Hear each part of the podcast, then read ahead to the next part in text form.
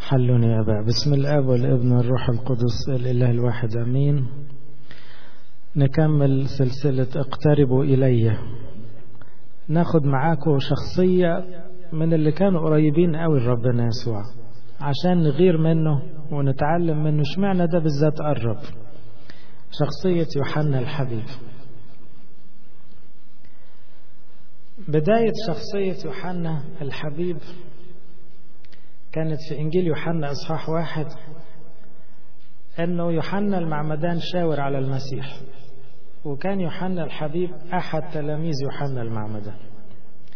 ويوحنا الحبيب أنتوا عارفين أصغر واحد من ال 12 سنا. فأول ما يوحنا المعمدان قال هو ذا حمل الله الذي يحمل خطية العالم جري يوحنا الحبيب ورا المسيح وكان معاه ضراوس فالتفت يسوع ونظرهما يتبعان. فقال لهما ماذا تطلبان؟ فقال ربي الذي تفسيره يا معلم أين تمكث؟ فقال لهما تعاليا وانظرا فأتيا ونظر أين كان يمكث ومكث عند ذلك اليوم وكان نحو الساعة العاشرة. أول كلمة نطقها يوحنا في رحلة علاقته بالمسيح أين تمكث؟ هو بيقول له عاوزين إيه؟ اطلبوا اللي أنتوا عاوزينه. الطلب الجميل اللي طلب يوحنا ده هو اللي فتح باب إنه يبقى أقرب التلاميذ للمسيح. هو مش عاوز من المسيح معجزة هو مش عاوز من المسيح مركز هو مش عاوز من المسيح يحل له مشكلته. هو عاوز المسيح لذاته. هو بيقول له أنا عاوز أقعد معاك. أنا مش عاوز منك حاجة أنا عاوزك أنت. وهي دي البداية الصح وهي دي اللي خلت يوحنا يبقى يوحنا الحبيب. يا معلم أين تمكث كأن اللي عاوز يقرب قوي من ربنا لازم يحرص على الشعار ده. أنت بتقعد فين يا رب؟ أنا عاوز أقعد معاك. الخلوة هي المجال اللي الواحد فيه بيقرب من ربنا ويكتشف جمال ربنا ويشبع بربنا وربنا بيحب الخلوة زي ما انت بتحب الخلوة. لأن ربنا بيستنى الواحد يخلو إليه أو يختلي بيه. إنما كنا بنجري طول الوقت وحتى لما بنخدم صدقوني مش زي الخلوة. عند ربنا كونك تفضله خالص كده وتحط كل مشاعرك عنده ده أفضل وأحلى من الخدمة. وتبان قوي في قصة مريم ومرسى. مرسى بتخدم. لكن اضطربت. إنما مريم قاعدة تحت رجليه تخلو إليه فقال لها اختارت مريم إيه؟ النصيب الصالح. وقال لها يا مرسى حتى وأنت بتخدمي تهتمين وتضطربين لأجل أمور كثير. يبقى مفتاح الاقتراب إلى الله هو أنك أنت تفضي نفسك لربنا شوي تطلع بره الدنيا شوي أعرف ناس صدقوني مع التحضر الجديد ده يعملوا خلوة بطريقة يعني جديدة. يقول مثلا اخد العربية وأسوق ساعتين على ال highway ومش رايح في حتة. بس عاوز كده إيه؟ أبقى في سواقة هادية وطبيعة حواليا وأقعد أرتل أقعد أفكر في ربنا أقعد أسترجع حياتي. أقعد ممكن طبعا في ناس تاخد خلوة في الخضرة أو في البحر أو ممكن في أوضة هادية. إنما يا ترى إحنا حريصين على دي ولا لا؟ اللي دعم فكرة الخلوة لما ربنا يسوع يقول في رؤية ثلاثة يقول أنا واقف على الباب وأقرع إن سمع أحد. وفتح الباب أدخل إليه وإيه؟ أتعشى معه وهو معي. طبعا كلمة أتعشى معاه يعني هنقعد ناكل بقى أنتوا عارفين العشاء بتاع الناس بتوع زمان وفي بلادنا. قلت هنتعشى يعني ما تبصش في الساعة. يعني هنقعد بقى السهرة هتطول يعني. فربنا عاوز كده عاوزك ما تبصش في الساعة. إحنا مشكلة إن إحنا علاقتنا بربنا دايما فيها الساعة. هنخلص إمتى القداس؟ هنخلص إمتى المحاضرة؟ هنخلص إمتى المؤتمر؟ هنخلص إمتى الخلوة؟ إنما ربنا نفسه في مرة تقعد معاه ما تبصش في الساعة. لأن معنى إنك تنسى الوقت معنى إنك أنت فعلا مبسوط ومعنى إنك أنت بتحب ربنا. في الخلوة مجال للتلمذة. يعني لما الواحد يقول له يا معلم أين تمكث هو ليه اللي هيحصل؟ المسيح قاعد يحكي ويوحنا عامل له كده وباصص عليه وبيسمعه ومركز فيه وعمال يشربه شرب. فإذا في الخلوة أنت بتشرب المسيح من غير ما تحس. يعني موسى النبي رجل الخلوات الطويلة أربعينات على على الجبل كل شوية. في يوم من الأيام نزل وهو مش واخد باله وشه منور من الخلوة بتاعته. وما كانش واخد باله إن وشه بقى يلمع لدرجة الناس مش قادرة تبص فيه. ده من إيه ده؟ ده من القعدة مع ربنا. كمان ما تتعجلش الكلام مع ربنا. في آية جميلة في سفر الجامعة بيقول لما تيجي تصلي ما, ما تستعجلش الكلام اللي هتقوله قدام ربنا. إحنا ساعات نطص الكلام طص كده. فالناس يعني الواحد يقول كلام كده كأنه بيسمع وخلاص انت بتكلم ربنا تكلم بالراحة شوية. وحتى ما تتكلمش كتير يقولوا الآباء أن صلوات القديسين تتملي بفترات صمت. عارفين البوز ده اللي بيحصل في الموسيقى ساعات أو زي كلمة سلاة عارفين سلاة اللي بتيجي في المزامير؟ سلاة دي يعني إيه؟ يعني فترة صامتة فيها موسيقى بس يمكن فيها دموع يمكن فيها مشاعر يمكن فيها أفكار لكن ما فيهاش كلام. وتلاحظوا إحنا في الطقس القبطي كده في القداس بتاعنا المفروض في صلوات صامتة. أشهرها اللي قبل التناول على طول لما الكاهن يقول صلوات سرية والشعب كل واحد يطلع مشاعره في صلواته الخاصة. لأنه المفروض عشان تقرب من ربنا ما تبقاش الحكاية كتر كلام. العلاقات القوية قوي ما بيبقاش الكلام هو الأساس. أذكر مرة قريت كتاب عن الجواز في الفكر الأرثوذكسي يعني كتاب روسي مترجم. فحاطين صورة الكتاب غريبة جدا. راجل عجوز جدا قاعدة جنبه واحدة ست عجوزة جدا ماسكين إيدين بعض وقاعدين في جنينة وباصين كده يعني لقدام مش باصين لبعض. ولما سألوا الكاتب ليه اخترت الغلاف ده قال حسيت ده اللي يوصل المعنى بتاع الحب الزيجي الأرثوذكسي. لأنه أي كتاب بتاع يتكلم على الجواز يجيب لك اتنين شباب بيتنططوا بقى وشكلهم حلو وبتاع. قال لا الحب المسيحي المستمر معناه الكلام خلص لكن الحب زاد. فبطلوا يتكلموا. بس إيه ده مش معناه إن الحب قل ده الحب زاد لدرجة الكلام ما ما يعني ما يعبرش عن الحب. زي ما نقول مع ربنا ليس شيء من النطق يستطيع.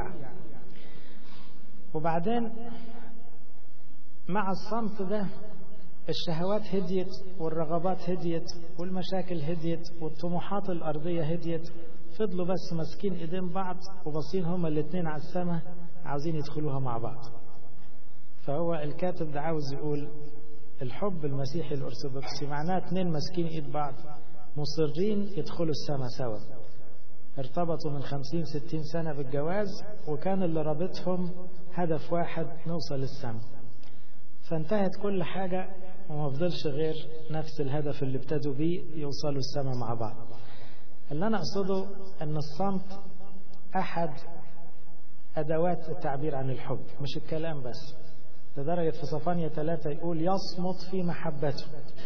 يعني المسيح سكت على الصليب لكن لحظات صمته على الصليب كانت أكتر من أي كلام لأنه على الصليب بيقول بحبكم قوي بس خلاص ما عادش في كلام.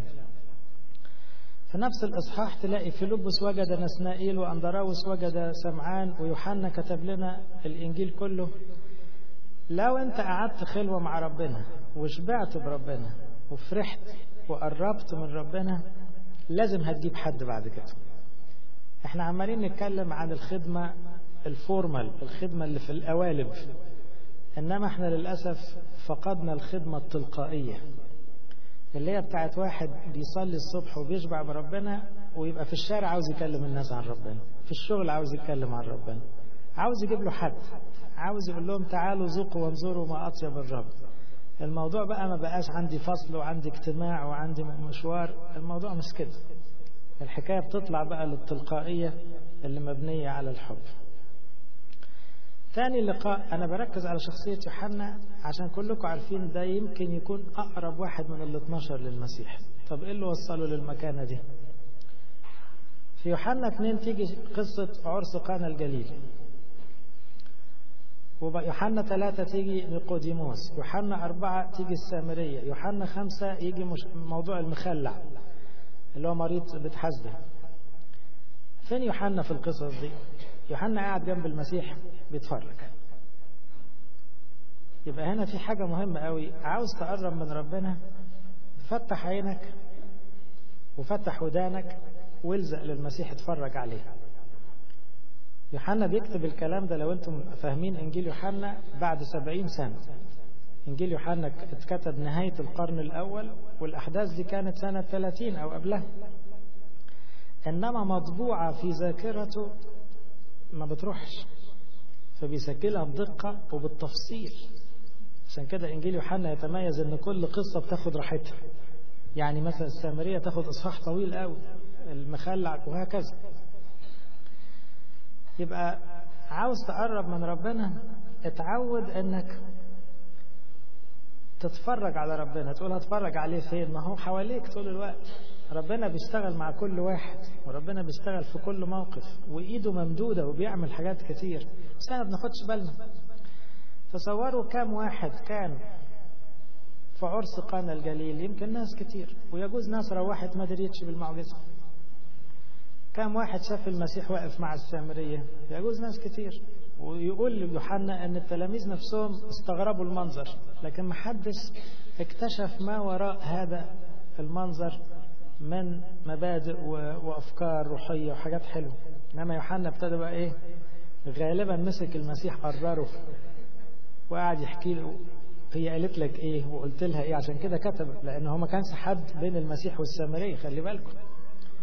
فغالبا يوحنا بعد اللقاء ده خد المسيح وقال له ممكن اعرف الحكاية ابتدت إزاي؟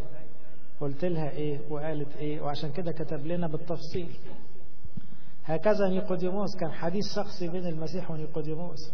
طب عرفت منين اللي اتقال يا يوحنا؟ يا مسك ربنا يسوع يا مسك نيقوديموس. واحد عاوز يتعلم. واحد عمال يركز عشان يلقط. الوداع اللي في المسيح والبساطة والطيبة والحكمة والتعليم والأفكار. في قاعدة جميلة يقولها الكتاب في أشعية 30 هكذا قال السيد الرب قدوس إسرائيل بالرجوع والسكون تخلصون بالهدوء والطمأنينة تكون قوتكم فلم تشاءوا. فلم تشاءوا يعني إيه؟ مش عاجبكم بقول لكم اهدوا شوية عشان تشوفوني مش عاجبكم. ارجعوا لي كده وركزوا معايا عشان تتغيروا. لا تشاءوا مش عاوزين ومش بتعملوا كده. وفعلا إحنا ساعات كده. يبقى الواحد متضايق من الهدوء.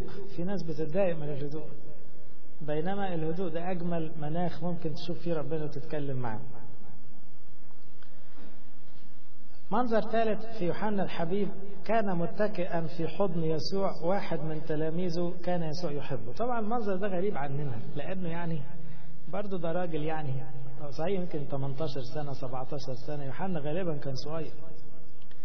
إنما في القعدة لما يبقوا قاعدين كده ال 12 وبياخدوا راحتهم بقى بالساعات واخدين على ربنا يسوع قوي لأنه ثلاث سنين عشرة. يوم يوحنا يلزق له كده. ويعني زي الطفل الصغير اللي عاوز يتشال. وربنا عارف ان جواه نفسية طفل فما ما يتضايقش من كده. طبعا كلنا بنغير من من المنظر ده إن يوحنا قدر يحط راسه كده على قلب المسيح و... وينسى نفسه. طب إزاي وصلت لكده؟ وإزاي ما تضايقش منك؟ أو إزاي إداك الفرصة دي؟ وبعدين تلاحظوا إن هم كلهم عارفين دالة يوحنا على المسيح. لدرجة بطرس نفسه يقال إن بطرس كان أكثر قديس ذهبي الفم قال إن بطرس ويوحنا كانوا أصدقاء مع إن بطرس ده كبير قوي عن يوحنا. يعني يقولوا بطرس حاجة و30 أو 40 سنة مثلا يوحنا 17 18 إنما كانوا يحبوا بعض قوي وقال فيها وعظة كاملة القديس ذهبي الفم في القرن الخامس عشان يشرح لنا إزاي ارتباط الاثنين دول ببعض. القديس بطرس كان عنده سؤال مش قادر يسأله للمسيح. فيشد يوحنا كده ويقول له إيه؟ اسأله. يعني نظام إيه؟ ما أنت الوحيد اللي لما تسأل هيرد عليك. أنا ممكن أسأله ما يردش أو ما يعجبوش السؤال. ويوحنا زي الطفل اللي يقول له حاجة يعملها ما عندوش مشكلة. فيقول أومأ إليه سمعان بطرس أن يسأل من عسى أن يكون الذي قال عنه. أصل المسيح قال حاجة مش مفهومة. قال واحد منكم هيسلمني. واحد معانا على الترابيزة. فما فهموش. يسلمك يعني إيه؟ ويسلمك إيه؟ وطبعا جه بالهم للحظة يسلمك يعني يخونك يعني بس مستكترين المعنى. فبطرس مش قادر يعديها. فميل على يوحنا قال له اسأله. فقام يوحنا يعمل إيه؟ ما يوحنا جه كده ناحية بطرس عشان ياخد السؤال قام راح ناحية المسيح وحط راسه وقال له يعني بيقولوا أو عاوز يقول له إيه؟ يا سيد من هو؟ ساعتها المسيح قال له الذي أغمس اللقمة وأعطيه عمل الحركة دي ليهوذا يعني إيه حكاية يتكئ على صدره دي؟ أكتر واحد يقرب من ربنا اللي يتعامل مع ربنا على إنه طفل. عشان كده المسيح قال إن لم ترجعوا وتصيروا مثل الأطفال مش هتدخلوا السماء. وفي آية تانية جميلة تقول من لا يقبل ملكوت الله مثل ولد فلن يدخله. يعني إيه أرجع أبقى طفل؟ ما هي دي باينه في نيقوديموس لما قال له تتولد قال له يعني أرجع بطن أمي؟ يعني بيستهزئ بالكلام. يعني يبقى جواك نفسية الطفل الطفل اللي هو إيه ما بيحسبش للمنظر ولا فارق معاه اللي حواليه هيقولوا إيه. وتلقائي. ويعني يثق تماما في أبوه ويتعامل على إنه جاهل ما يعرفش حاجة. صغير. انما إحنا مش عارفين نبقى صغيرين. ربنا مش بيقول لنا كبروا بيقول لنا صغروا ربنا مش بيقول لنا اكبروا. لا إحنا كبار خلقة يعني للأسف. لا هو بيقول بطلوا الكبر اللي فيكم ده. بطلوا تفكروا زي الكبار. بطلوا تتعاملوا زي الكبار. الكبير اللي يقعد يحسب 100 مرة ويفكر وهيقولوا عليا. خليك ببساطة. فالحاجات اللي تقربك لربنا يسوع إنك تستعيد الطفولة أو تبقى تلقائي. وتلاحظوا إنه فعلا الأطفال أقرب لقلبنا من الكبار حتى إحنا. في العلاقات الإنسانية تلاقي مثلا زوار إنما الطفل يشدك أكتر من الكبير لأنه بسيط ونقي. فبسهولة تتعامل معاه مش هتقول هم حاجة. عندي سؤال شغلني ومش لاقي له حل اللي يلاقي له حل يقول لي بعد المحاضرة. اسمعنا يوحنا بالذات ما حدش من التلاميذ غار منه. فعلا مش لاقي لها حل. يعني هي أم يوحنا عملت مشكلة مرة. إنما يوحنا عمره ما عمل مشكلة. فاكرين أم يوحنا ويعقوب لما جت للمسيح تقول له إيه؟ خلي واحد عن يمينك واحد عن شمالك عملت أزمة. إنما يوحنا على قد لزقته لربنا يسوع وكلهم عارفين إنه أقرب واحد ما سمعناش إن حد بيغير منه. ليه؟ لأن يوحنا كان يتعامل مع الحداشر على إنه الصغير. يوحنا مش بس كان صغير بالنسبة للمسيح يوحنا كان بالنسبة لإخواته الحداشر صغير. وبيبصوا لهم كلهم باحترام. وعنده إحساس دايما أنتوا الكبار أنتوا اللي بتفهموا أنتوا اللي عارفين. أنتوا الرجالة أنا صغير. فلأنه واخد الأتيتيود المتواضع ده محدش فيهم غار منه. الغيرة بتتولد لما يبقى في نوع من الفخر أو الإحساس بالذات. إنما يوحنا كان متواضع جدا. وعشان كده على قد ما قرب من المسيح على قد ولا واحد منهم اتغاظ منه ولا غار منه ولا قال له اشمعنى أنت بالذات اللي ياخدك في كل حتة واشمعنى انت اللي يجاوب لك على الأسئلة؟ أبدا. والمسيح لو المجد ما كانش يكسف يوحنا أبدا. يعني يوحنا يسأله يقوم يجاوب. موقف تاني من يوحنا يورينا يعني إيه واحد قريب قوي من ربنا. ليلة صليبه. ربنا يسوع لو المجد قال لهم كلكم هتشكوا. وطبعا كلهم حاولوا يثبتوا له عكس كده. وبطرس بقى اللي ساق فيها وقال له ده أنا أموت بدالك. بطرس أنكر والعشرة هربوا التسعة لأن يهوذا كان راح انتحر. الوحيد اللي كمل للآخر يوحنا الحبيب. يوحنا الحبيب مشي مع العساكر يعني مسكين المسيح ماشي معاهم. طب مش خايف؟ طب ده مرقص ساعتها خلع جلابيته وجري مسكوه من الجلابية قام لهم الجلابية وجري. وبطرس عمل شغل يعني مش تمام أبدا. هرب الأول وبعدين رجع لخبط الدنيا. الباقيين كلهم خافوا وجريوا ما راحوش المحكمة. إنما يوحنا لزق للمسيح كعادته مش قادر يبعد عنه. طب خطر يا ابني. سوري يعني خطر عليك لأن دول مفتريين وهتتاخد في الرجلين وخلاص ساعتهم وسلطان الظلمة. إذا كان كبيرك ربنا يسوع بيتبهدل يبقى أنت يعني تتشاط هو ما بيفكرش ما بيحسبش. هو ما بيقدرش يبعد عن ربنا ما بيقدرش. الباقيين حسبوها فبعدوا. إنما يوحنا مشاعره بتحركه وهو مش قادر يبعد. وعلى فكرة لو قريته ليلة جسماني تكتشف أن يوحنا بالذات تقريبا ما كانش نايم يعني هو حاطط نفسه مع النايمين بس أكتر واحد وصف لنا وقال لنا المسيح كان بيصلي يقول إيه؟ فيبدو أنه كان إيه؟ يعني عين مقفولة وعين مفتوحة. لكن طبعا قال زي ما قال كل الأنجيليين كلنا نمنا بس هو ما كانش نايم قوي لأنه مش قادر يبقى المسيح تعبان كده وهو ينام. الباقيين ناموا ناموا براحتهم. القديس يوحنا في حاجة يقولوها الآباء اللي يحب ربنا قوي يوصل لدرجة إنه ما بيبقاش شايف حد غير ربنا. هو مش شايف العساكر ومش شايف التلاميذ ومش بيفكر طب ليه التلاميذ ما جوش معانا؟ طب ده المفروض أخاف بقى. ده إذا كانوا الكبار بتوعي يهربوا يبقى أنا ما بيفكرش وما بيحسبش وما بيشوفش. هو مش شايف غير ربنا يسوع. مش شايف غيره. دي تيجي في قصة التجلي. لما يقولوا هم نازلين من على الجبل لم يعودوا يروا إلا يسوع وحده. الإنسان من كتر الحب والصلاة خلاص عينيه ما بتشوفش غير ربنا زي اللي حط عينيه في الشمس دقيقتين يجي بعد كده يشوف الشمس حتى في الناس ما خلاص عينيه خدت على النور ده. مرة أنبا موسى حكى لنا عن الأب ليف جيليه أظن كان ليف جيليه كان جه مصر من 40 50 سنة كده وكان شباب يعني سيدنا. وبعدين حبوا ياخدوه كناس مصر القديمة وركبوه القطر بتاع العمال بتاع حلوان. لأن ما كانش معاهم فلوس يعني ياخدوا له تاكسي. وبعدين القطر بقى كان مليان عمال في ساعة زحمة فكان بشع يعني. وريحة العرق بقى وال... فقام بقى سيدنا أنبا موسى ده قبل الرهبنة يعني بيميل عليه بيقول له يعني سوري إن إحنا دخلناك في الجو ده. فقال له no no no. I can see Jesus in all these faces فالراجل ما عندوش مشكلة. زحمة مش زحمة عمال فقر مش الكلام ده ما يفرقش معاه. هو متبرمج إنه بيشوف ربنا على طول. ف ما ما تعبش من المنظر. إحنا مشكلتنا إن إحنا مش بنشوف ربنا لأننا مش قريبين منه قوي لكن واحد زي يوحنا المعمدان ما, بيخ... ما بيشوفش غير ربنا. ما فيش حاجة تخوف يوحنا إلا أنه يبعد عن ربنا.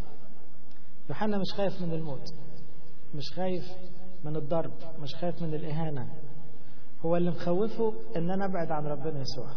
هي دي اللي تعباه فمش قادر. وعشان كده دخل القصر. وبقى واقف في المحكمة. وبعدين عرف أن بطرس بره طلع دخل. لأن أبو يوحنا الظاهر كان شخصية شوية زبدي ده. كان معروف عند رئيس الكهنة. إنما رجع تاني يقف عند ربنا يسوع عشان يشوفه في المحكمة. موقف تاني من يوحنا الحبيب يوريكم مشاعره الداخلية وشخصيته عشان نعرف ليه واحد زي كده قرب قوي ونقول له يا بختك يعني أول ما مريم المجدلية جت يوم القيامة الصبح وقالت أن القبر فاضي طلعوا الاثنين جري يوحنا وبطرس. يوحنا لأنه مشتاق قوي يشوف المسيح جري أسرع من بطرس ويمكن بحكم السن. إنما أول ما وصل للقبر وحس إن بطرس بيجري وراه وقف واستنى لما بطرس يوصل. أخلاقه عالية قوي يعني إيه؟ مع إنه نفسه يدخل القبر ونفسه يشوف المسيح جوه ولا مش جوه ومشتاق قوي إنما هو عارف إنه الصغير. فهو حريص إنه الكبير الأول. فاللمسات البسيطة دي ما خلتش حد من التلاميذ يغير منه لكن تورينا لما الكتاب بيقول سبق سبق التلميذ الآخر ما كانش يقول حتى اسمه يعني. بطرس وجاء أولا إلى القبر.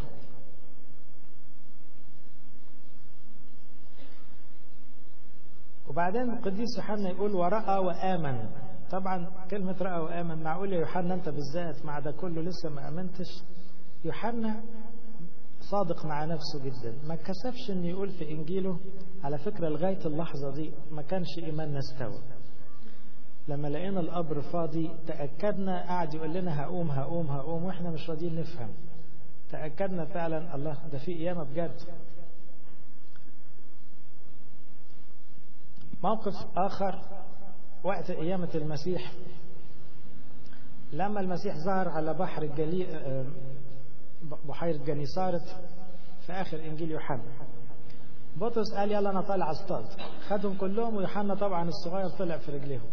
ما بيعترضش. إنما يوحنا طول الليل مستني يشوف المسيح لأن المسيح ابتدى يظهر. ده بعد القيامة.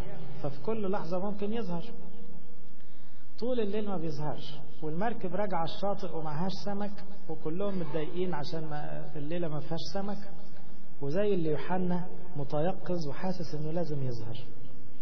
ألرت وفجأة شاف واحد واقف على الشاطئ بيقول يا غلمان ألعل عندكم إداما؟ قالوا له لا. قال لهم طب ارموا على الشمال على اليمين. رموا الشبكة ابتدى السمك يدخل. على طول ميل على بطرس ما هو دايما لازق لبطرس. قال له هو الرب. الحركة دي تدل على إيه؟ إنه كان طول الوقت مستني يشوف المسيح. هو متيقظ للحتة دي. هو مشتاق يقابل ربنا ففي الوقت اللي ولا واحد انتبه لوجود المسيح لأن كان لسه في مسافة من المركب للشاطئ إنما يوحنا لقط على طول. إحنا ياما يحصل حوالينا مواقف حلوة يبقى إيد ربنا واضحة بس الواحد ما ياخدش باله. ليه؟ لأنك أنت مش مش مستني مش متيقظ مش جاهز تسمع وتستقبل. موقف آخر يقول لنا عليه الكتاب في يوحنا 19 لما رأى يسوع أمه والتلميذ الذي كان يحبه قال لأمي يا امرأة هو ذا ابنك. وقال للتلميذ هو ذا أمك. ومن تلك الساعة أخذ التلميذ إلى خاصته. إن كان القديس بطرس اتقال له أتحبني؟ ارعى خرافي. القديس يوحنا ممكن نقول اتقال له أتحبني؟ ارعى أمي. يعني إيه؟ لأنه رعاية العذراء دي كرامة كبيرة جدا. فما فمنش حد من التلاميذ ولا من البشرية على أمه إلا يوحنا ليه؟ لأنه عارف أنه بيحبه جدا. ولأن يوحنا نجح في اختبار صعب أنه يكمل مع المسيح من جثماني للمحكمة لغاية تحت الصليب فكافئه كافئه أنه ياخد أمه في بيته. ده معناها خدوها كتأمل الحتة اللي أقولها دي يعني مش اللي هيشبع بربنا قوي ويلزق له جامد قوي هيتمتع بشفاعة العذراء ضمنيا أو بحضور العذراء في حياته. لأنه دي كأنه ربنا عاوز يكافئه. فعاوز يقول له أنت هديك أغلى جوهرة. هديك أمي الغالية دي خليها في بيتك أنت. كمان الاثنين دول لما يجتمعوا يقولوا بعض الآباء أمنا العذراء دي رمز للصلاة الدائمة ما كانتش تتكلم. ويوحنا الثاني قليل الكلام ما كلمش كتير إنما هو يقعد يحب كده. فقام جمعهم على بعض ليه؟ الاثنين ما بيتكلموش والاثنين بيموتوا فيه والاثنين بيصلوا على طول. فقال له أنت الوحيد اللي تقدر إيه؟ لو راحت لبطرس هيدوشها. فانما أنت إيه؟ هتقعد ساكت تصلي في سرك وهي في سرها. وده ده الجو اللي هي بتحبه. فلما يوحنا في آخر حياته الروح القدس خلاه يكتب الإنجيل والرسائل والرؤية على فكرة كان في اوردر من ربنا اكتب هو ما كانش هيكتب بس جاله الصوت الإلهي اكتب كل اللي هتشوف فكتب الرؤية بأمر من ربنا. وفي آخر الرؤيا يقول إيه يقول الشاهد بهذا نعم أنا آتي سريعا أمين. تعال أيها الرب يسوع. أمين تعال أيها الرب يسوع يعني إيه؟ يعني يوحنا لما شاف المسيح في مجده وشاف الأحداث اللي هتعدي على البشرية وشاف الشيطان والتنين والبحيرة المتقدة بالنار والكبريت وشاف القديسين اللي في السماء والملائكة والتسابيح وال... ختم الرؤية وطلع كلمة من عنده. الكلمة الوحيدة اللي طلعت من قلبه. كل اللي فات ده كان بيسجل. إنما الموقف الوحيد الشخصي تقريبا اللي خده في آخر الرؤية قال له ما تيجي بقى. أمين تعالى أيها الرب يسوع. يعني وحشتني. يعني أنا بتصور أن يوحنا ده كان يقول له اسمعنا خدت بطرس بدري وخدت يعقوب بدري وخدت متى. هتسيبني أنا اللي في الدنيا؟ عارفين أخوه يعقوب كان أول واحد من ال 12 يستشهد. وبطرس يوحنا حضر استشهاده حوالي سنة 68 وقعد بعدها 30 سنة من غير صديقه بطرس. وال 12 ال 11 كلهم راحوا السماء واحد ورا الثاني والسبعين رسول كانوا كلهم مشوا. ففضل يوحنا الوحيد اللي مش راضي يموت. عشان كده كتب في آخر إنجيله بيقول في إشاعة بتقول إن أنا مش هموت. إنما ما تصدقوش قال كده في آخر إنجيله. ما تصدقوش لأن المسيح ما قالش مش هموت. قال لو أنا عاوزه يستناني لغاية ما أجي هخليه يستناني. لكن أنا هموت يعني زي غيري. فيوحنا هنا عبر عن شهوته. طب أنت بطرك وفاتح العالم كله وبتشوف المسيح في الرؤية والتلاميذ كلهم أساقفة آسيا الصغرى. قال لا لا لا كل ده ما يفرقش معايا. أنا كل اللي عاوزه إيه؟ تعال أيها الرب يسوع. تلاحظوا أن يوحنا بسبب هدوءه واقترابه من صدر المسيح واتضاعه المستمر وكلامه القليل الشخصية اللي من النوع ده هي دي اللي مليانة من جواها بقى إيه؟ أسرار كتيرة قوي. ومن هنا كتب سفر الرؤيا لما قال كنت في الروح في يوم الرب. كنت في الروح ده تعبير يعني مش مفهوم. يعني إيه كنت في الروح؟ البعض بيقولوا دي حالة الدهش أو الحالة إن واحد يبقى مش في وعيه يعني زي اللي بره جسمه كده زي اللي مش حاسس بنفسه خالص وقاعد كده يتفرج على السماء وهو مش زيان آخر كلمة لما بيقول له قال له هذا الوقت قريب يعني إيه ما تستعجلش الدنيا قربت. أنا عاوز أخلص وأقول إيه؟ قديس يوحنا الحبيب قرب من المسيح قوي. طب إيه اللي عملته يا يوحنا عشان تقرب؟ إذا كان موضوعنا اقتربوا إلي. قال اولا ما كانش فيه في حياتي غيره. لا عرفت أبويا ولا أمي ولا الناس ولا الدنيا ولا الفلوس ولا الصيد ولا السمك ولا كل ده وقع. أنا ما بقتش شايف غيره. بقيت بحبه وعاوز ألزق له طول الوقت. اتنين أتكلم قليل قوي وأسمعه طول الوقت. ثلاثة أفضل الصغير عنده وعند كل الناس. الحاجات دي هي مفاتيح الاقتراب من الله. خليكوا أحبائي صغيرين عشان تقربوا من ربنا. ربنا ما بيعرفش يحضن الكبار زي ما بيعرف يحضن العيال. اتقال احتضنهم على الأطفال. لكن الكبار بيعملوا مسافة كده في الكلام. طب انت عاوز تبقى صغير ولا عاوز تبقى كبير؟ خليك صغير عشان تقرب من ربنا أكتر. لإلهنا كل مجد وكرامة الأبدا